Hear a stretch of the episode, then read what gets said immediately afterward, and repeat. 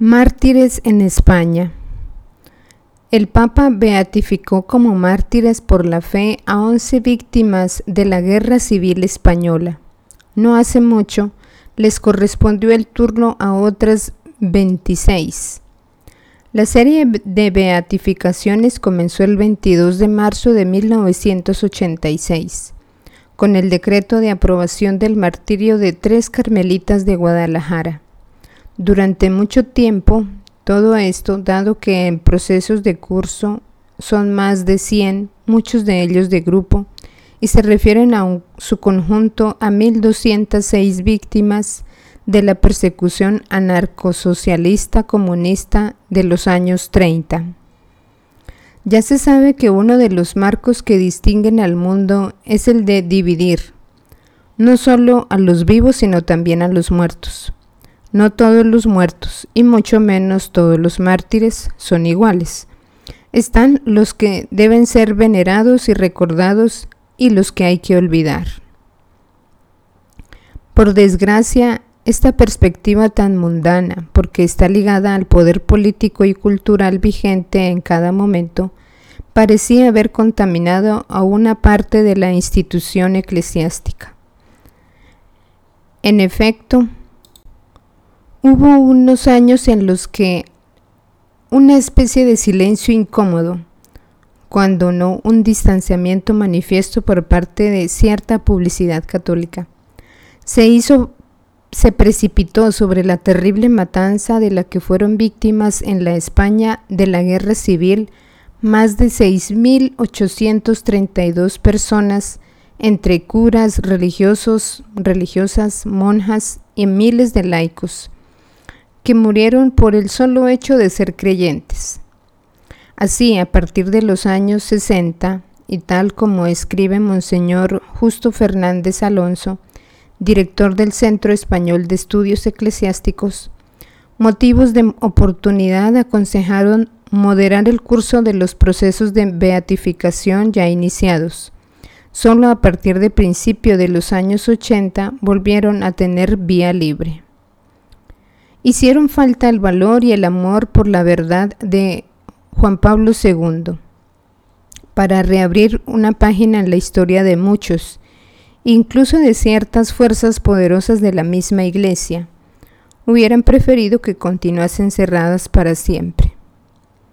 Actualmente, al final del comunismo por autodisolución, y la consiguiente relajación de la presión ejercida por la historiografía marxista tendenciosa que imponía un temor reverencial debería favorecer una relectura objetiva del papel de la Iglesia en España, devastada primero por la guerra civil y sojuzgada después por el autoritarismo franquista.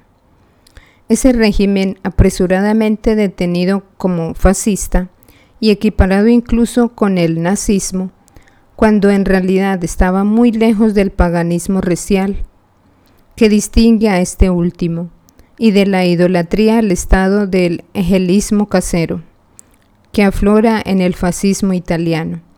Ese régimen, decíamos, logró mantener a España fuera de la Segunda Guerra Mundial, a pesar de las presiones de Hitler y Mussolini y no se distinguió por una actitud belicosa hacia el exterior.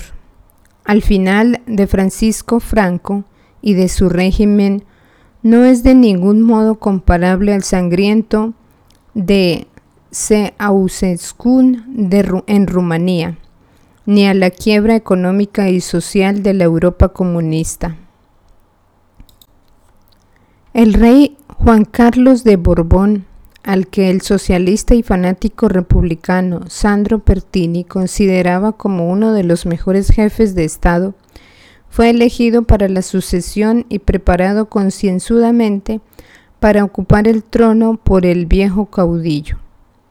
Sucesión que se produjo sin traumas, en un clima de pacificación y sobre bases económicas que permitieron a España situarse en estos años entre los países del mundo de crecimiento más rápido. Todas estas cosas estuvieron espectacularmente ausentes en los países del este, donde todo esto por reconstruir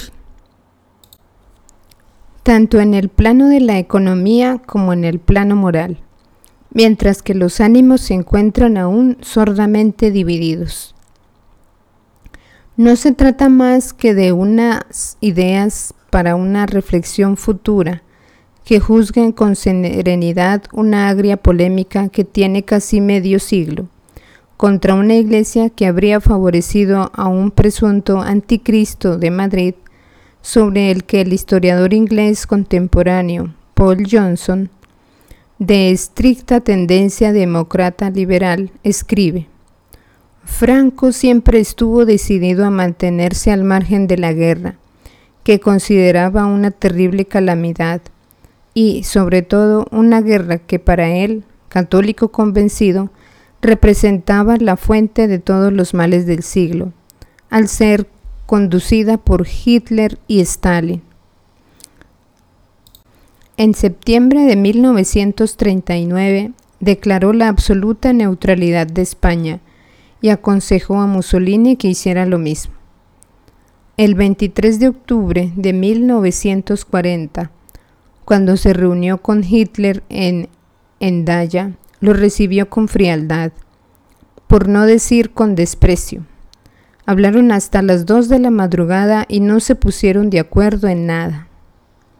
Sean cuales fueran las conclusiones a las que lleguen sobre el franquismo de los historiadores del futuro, desde siempre está claro que a los procesos canónicos bloqueados por Roma y reiniciados ahora por un papa que no se amolda al mundo, van más allá de toda consideración política lo que conduce a incluir a esas víctimas en la lista de los mártires que luego se propondrían para la veneración y la imitación de los creyentes, es un motivo exclusivamente religioso. Lo que se debe valorar no son unas motivaciones políticas, sino si la matanza que realizó por odio a la fe y si fue aceptada pacientemente por amor a Cristo y por fidelidad a Él. Tal vez con el explícito perdón de los asesinos. Lo que es cierto es que en la España republicana la matanza de católicos y los y solo de católicos, porque las iglesias y pastores protestantes no fueron tocados. No tuvo por finalidad castigar a hombres específicos y sus presuntas culpas. Constituyó un intento de hacer desaparecer a la iglesia misma como escribe el historiador de izquierdas Hugh Thomas. Nunca en la historia de Europa, y quizá en la del mundo, se había visto un odio tan encarnizado hacia la religión y sus hombres. Y para citar a otro estudioso fuera de sospecha y además testigo directo, como Salvador de Mandariaga, antifranquista convencido, partidario del gobierno republicano y exiliado después de la derrota. Nadie que tenga buena fe y buena información puede negar los horrores de aquella persecución durante años. Bastó únicamente el hecho de ser católico para merecer la pena de muerte, infligida a menudo en las formas más atroces. Hubo casos como el del párroco de Navalmoral, sometido al mismo suplicio que Jesús, comenzando por la flagelación y la corona de espinas hasta llegar a la crucifixión, en el que el martirizado también se incorporó como Cristo, se comportó, bendecido y perdonando a los milicianos anarquistas y comunistas que lo atormentaban. Hubo casos de religiosos a los que encerraron en la plaza de toros y les cortaron las orejas como en las corridas. Hubo casos de cientos de curas y monjas a los que quemaron vivos. A una mujer culpable de ser madre de dos jesuitas la ahogaron haciéndole tragar un crucifijo. En un momento dado, en el frente llegó a faltar la gasolina utilizada con profusión para quemar no solo a los hombres, sino a las obras de arte y las antiguas bibliotecas de la iglesia. Un desastre cultural provocado por un odio ciego hacia la fe. Pero no era la primera vez que se producían hechos similares. Lo mismo ocurrió en el vandalismo francés jacobino y con el del risorgimiento italiano. Los partidos y movimientos republicanos anarquistas, comunistas, pero en su mayoría socialistas, que se distinguieran más tarde en la guerra como feroces demagogos, que subieron al poder en 1931, favorecieron de inmediato el clima de odio religioso, que, en solo 10 días de la insurrección de Asturias de 1934, dio como resultado la matanza de 12 sacerdotes, 7 seminaristas, 18 religiosos y el incendio de 58 iglesias. A partir de julio de 1936, 36, la matanza se generalizó. Se dio muerte en las formas más atroces a 4.184 sacerdotes diocesanos, incluyendo seminaristas, 2.365 frailes y 283 monjas, 11 obispos, un total de 6.832 víctimas clericales.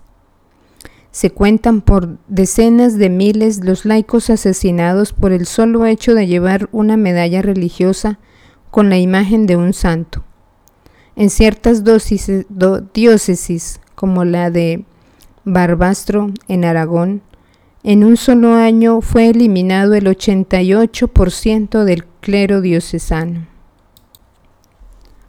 La casa de las salesianas de Madrid fue asaltada e incendiada, y las religiosas fueron violadas y apaleadas después de ser acusadas de darles caramelos envenenados a los niños.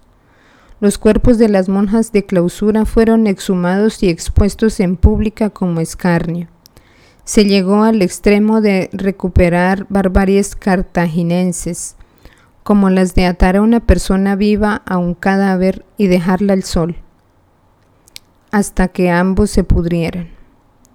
En las plazas se fusilaban incluso a las estatuas de los santos, y las hostias consagradas eran utilizadas de forma obscena. Sin embargo, durante décadas, incluso un cierto sector católico consideró que en la tragedia española, quien debía ser perdonada y olvidarlo, todo era la Iglesia y no los anarquistas, los socialistas y los comunistas. Se rechazaba con un cierto disgusto la idea del martirio de esos inocentes, hasta el punto de bloquear los procedimientos. Sin embargo, aunque en este mundo de verdad parezca débil, a la larga resulta invencible, y las liturgias de beatificación y canonización como las que proliferan en San Pedro comienzan a hacer que surja plenamente.